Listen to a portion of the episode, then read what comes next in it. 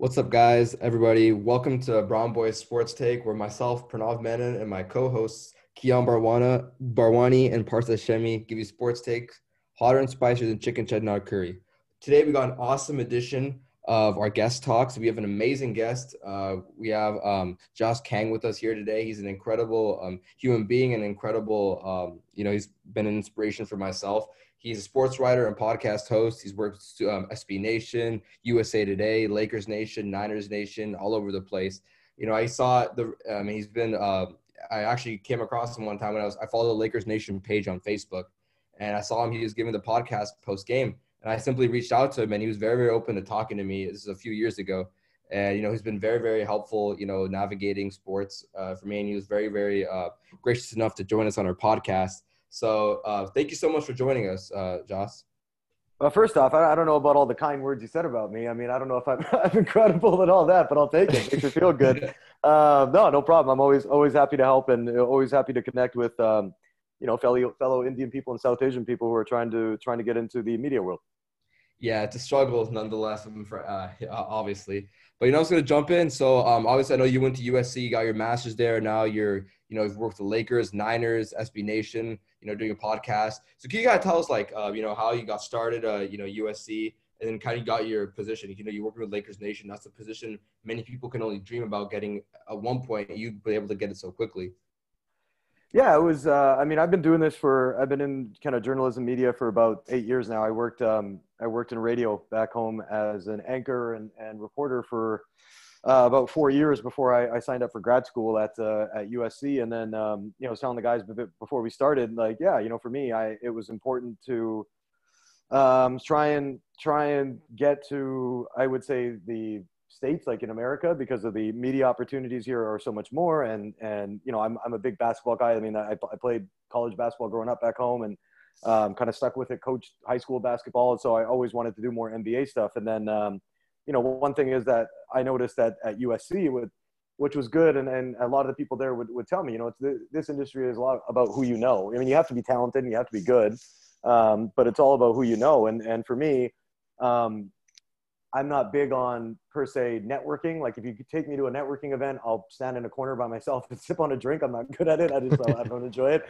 Um, but when it comes to sending out my work and, and sending out samples and trying to get feedback, um, I did that a lot with, with some of the people that are the, the best in the industry. And, and, you know, I've had people help me out like, um, uh, you know, Rob Parker, Shelly Smith, Max Kellerman. I, I know them all personally. They've all went out of their way to, to help me along and, and, and kind of get me, make me better. But one thing in this industry is, um, you know, you can't really rely on just being a one trick pony now. You can't just be like, oh, I'm a, I'm a radio host and that's all I can do. You, you got to be able to, be on video, edit video, um, you know, podcasts, and and and your writing skills have to be have to be top notch. And um, you know, that was one thing for me at, at USC. I really wanted to learn everything. I've I've always been comfortable being on air because, like I said, I had a background in it, and um, but you know, trying to learn to become a better writer. So I did that, and you know, getting into Lakers Nation, I um, I actually just talked to Ian Chin, who's who's the owner of of kind of the larger um, like the the company that owns all the all the websites under the umbrella, and uh, I had to go meet with him. I met with him in, in Fullerton, and you know we just went for a beer and, and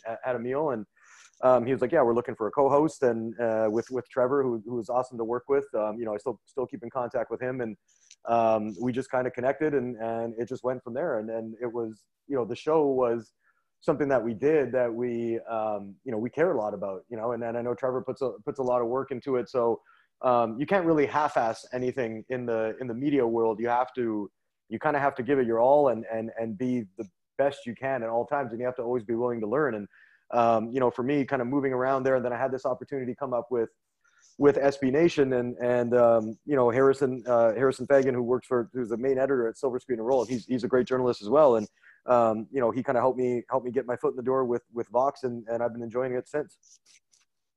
Yeah, no, I, that that's awesome. And again, like it's what you mentioned, like who knows, you know, what you know, the connection. And I think also it's who knows you. I mean, uh, for me personally, like I, I, I have all these skills, but also I'm not. I don't know anyone in Los Angeles. Like people in Texas know who I am, but not here. And so that's what I'm trying to figure out. Uh, you know, try to get my foot in the door, and especially in Los Angeles, it's a big market. I think you're not the only one trying to get into that sports market. There's so many, so many other people, and um, you have that you know pickings of you know Dodgers, Lakers, Rams, Chargers, but so many other people want to pick that position up too.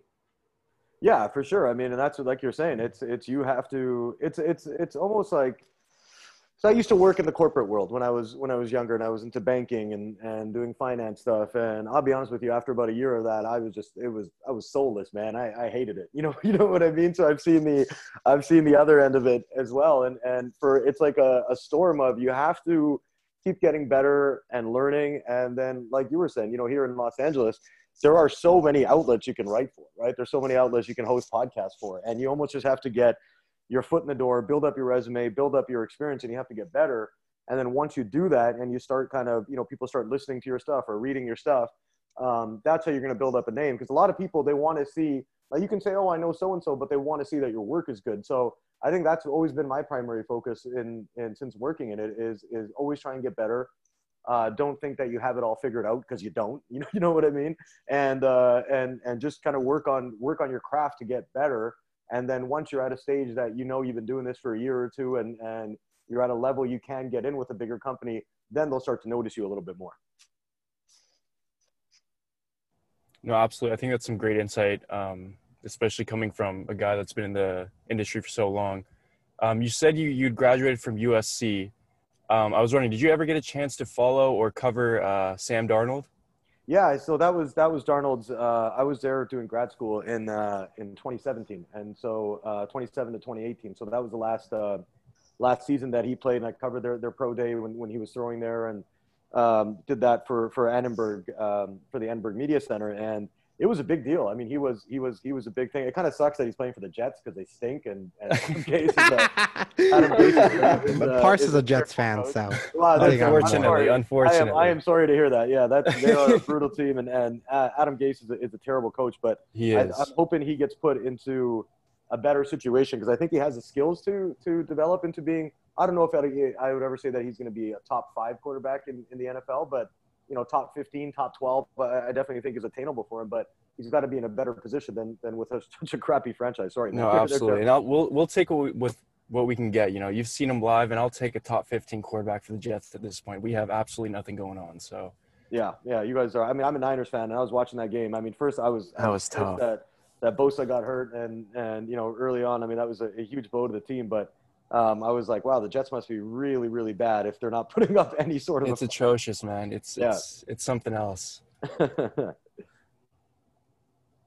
Hey, yeah, no, I know you mentioned you're a Niners fan. I'm a huge Chargers fan, so I have the other Bosa here. But you know, obviously, it's a tough time. We actually, in our most recent podcast, we kind of talked about, you know, this past week, as you know, as an NFL fan, this this might be the worst week I've seen when it comes to injuries. I don't know how many players, were, obviously, uh, how many players got injured. Like it was ridiculous, absor- uh, exorbitant amount and not just like it's always not the you know a lot of big players, name players, and I don't think any team was more affected by injuries this past week than the Niners. You know, you guys lost uh, probably like Jimmy. Um, you know, Jimmy Garoppolo's out for I don't even know how long.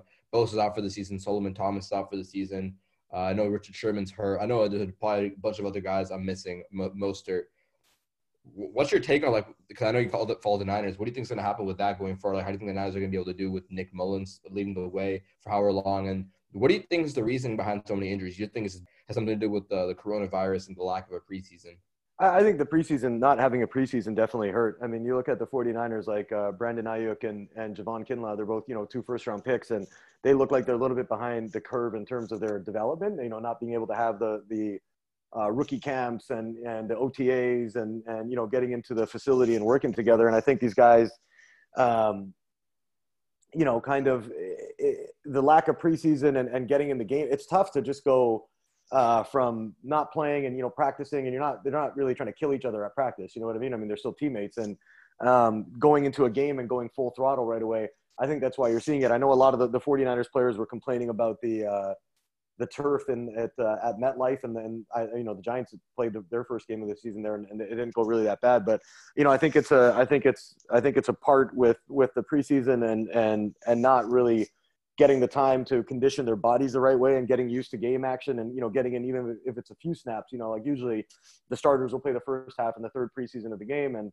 they'll get a, you know a few more reps throughout the the other three preseason matchups, but um, not getting that, I think, played played a big role in it. And as far as the Niners go, I, I, they're a real deep team. I, I don't think, you know, I think that they can get over the fact that they lost a guy like Nick Bosa. He's amazing. He's he's the best defensive player, if not the best player overall on the team, right up there with with George Kittle. But um, I don't see them falling off a cliff. I, I, I do, you know, from what we know now, like Sherman will be back by week five.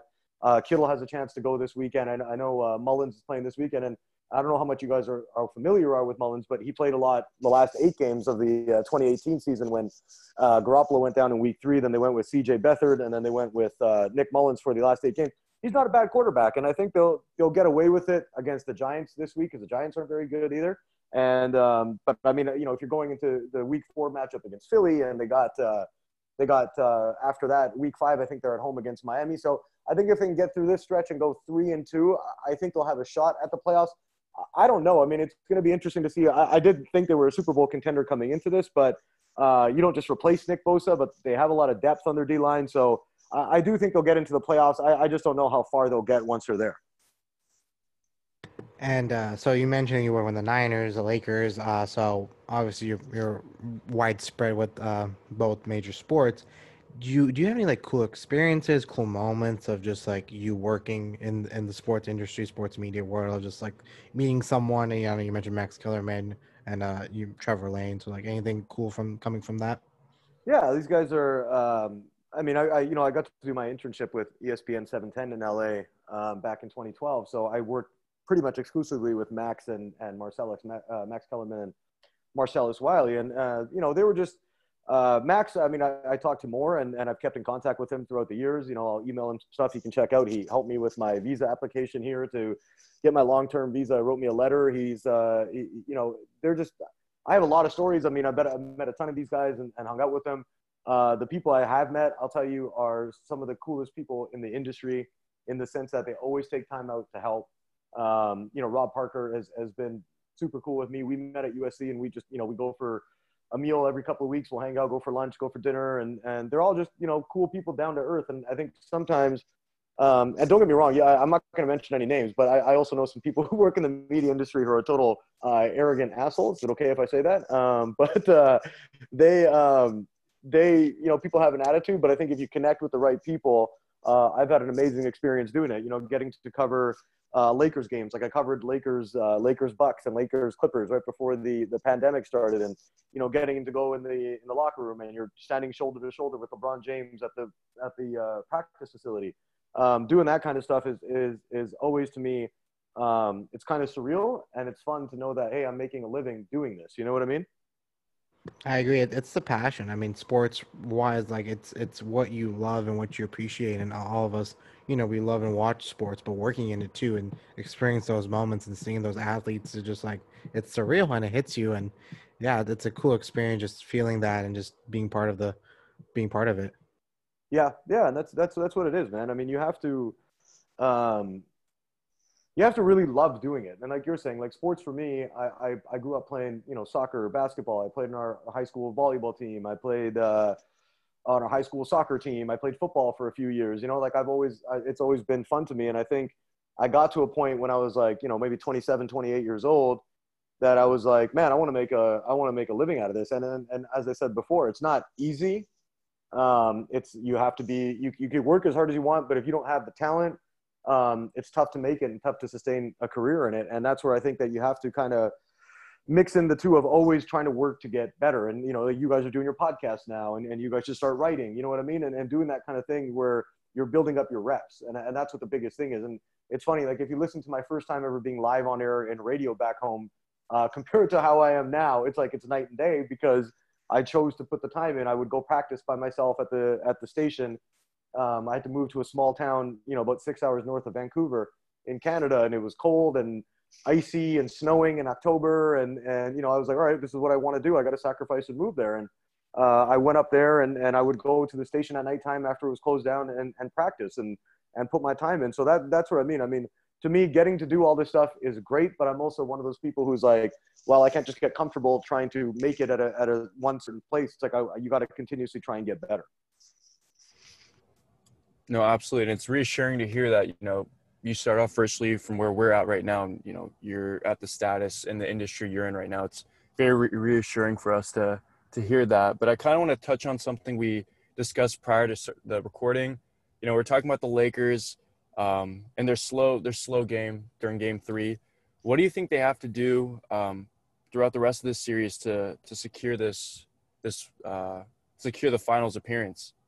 Well, you guys saw that. You know, they're coming down. They're coming back. Sorry, from being down so much in the in the fourth quarter of uh, of Game Three, and they they were dominating. You know, they were dominating the Nuggets in that in that fourth quarter, and I think it's because when they're engaged defensively, they're a tough team to beat. And and Denver, you, you have guys like Murray, and they, you know they had other guys hitting shots last game too that that kind of kept them in it.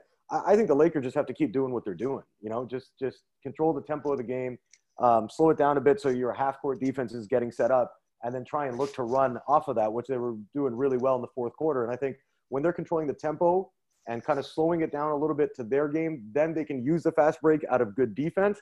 Uh, I, I, don't see how the Nuggets are going to beat them, um, you know, three more times. I think the Nuggets can take another game, but I, I, I think the Lakers are going to win this in, in, in five or six.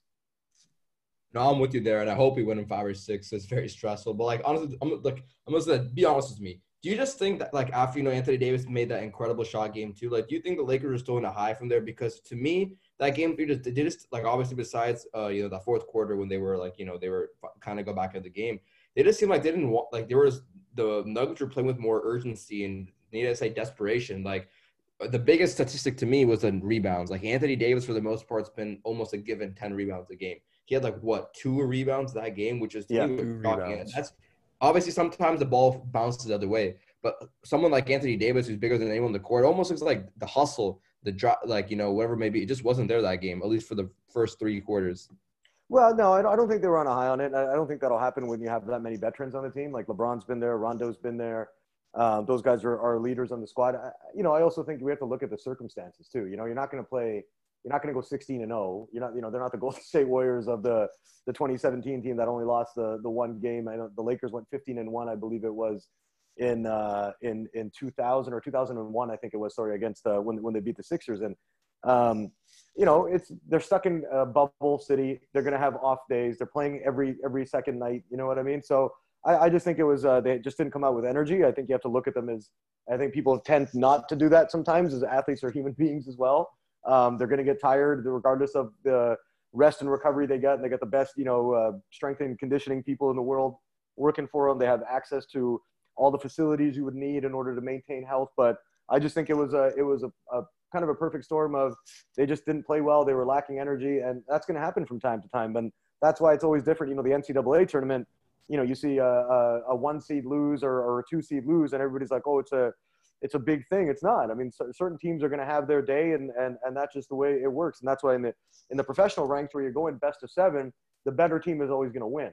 And so that's why I think for the Lakers, I think they'll come out tonight. I think it'll be a good game. I think it'll be close uh, because Denver's no slouch. But I, ultimately, I just don't see anybody right now that's left out of the four teams, Miami included, beating a team that has Anthony Davis and LeBron James leading the way. It's going to be tough to beat them four out of seven times.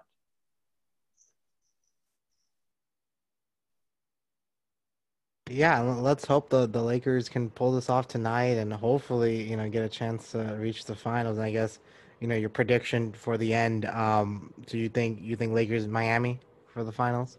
Yeah, I mean, I, I, I once once the Bucks lost, um, I was pretty much like, well, whoever comes out of the West is going to win. You know what I mean? And that that was it. I, I just don't see. Uh, I, I don't see Miami again. Miami's a good team. They're they're, they're going to win. You know, maybe one or two games against the Lakers. I just don't see any of these teams pushing pushing the Lakers to seven. And if it does go there, you're always going to put your money on LeBron James. You know what I mean? Like he's, he's it's pretty it's pretty easy to say, well, he's he's the best player in the, in the world right now. Sure, Giannis has a case. I'm sure KD will be will be up there again, and Kawhi Leonard, but uh, tough to bet against LeBron anytime they play in a seven game series. So I'm I'm I'm rolling with the Lakers all the all the way through here. Yeah, and I'm also rolling with the Lakers, and I'm hoping you know this one for win 17 for being like we always say. Um, but once again, uh, I mean, that's about all the time we have uh, for now. Thank you so much, uh, Josh. Um, you gave me all of us some incredible insight into something all of our viewers are really, really gonna enjoy listening to. You know, not just about you know basketball, you talk about about football and how your your um, you know upbringing into sports. Something a lot of our viewers are guys who also want to have a career in sports. Really, really appreciate your time. Um, it's very, very um, we're very appreciative. You know how busy you are, especially you know with the NBA, you know the season and NFL season all reaching its peak. It's all happening at once. The finals and the NFL is always you know extremely popping. So thank you so much for your time. Uh, make sure to follow us on Instagram, uh, Brown Boys underscore Sports Take. uh, we always follow back, keep engaged, and you know, uh, uh, keep tuned for more uh, better, more content coming forward. We got some incredible content coming your way. And once again, that's Brown Boy Sports Take. And thank you so much, Josh, again for um, coming on and joining us. No, anytime. I enjoyed it.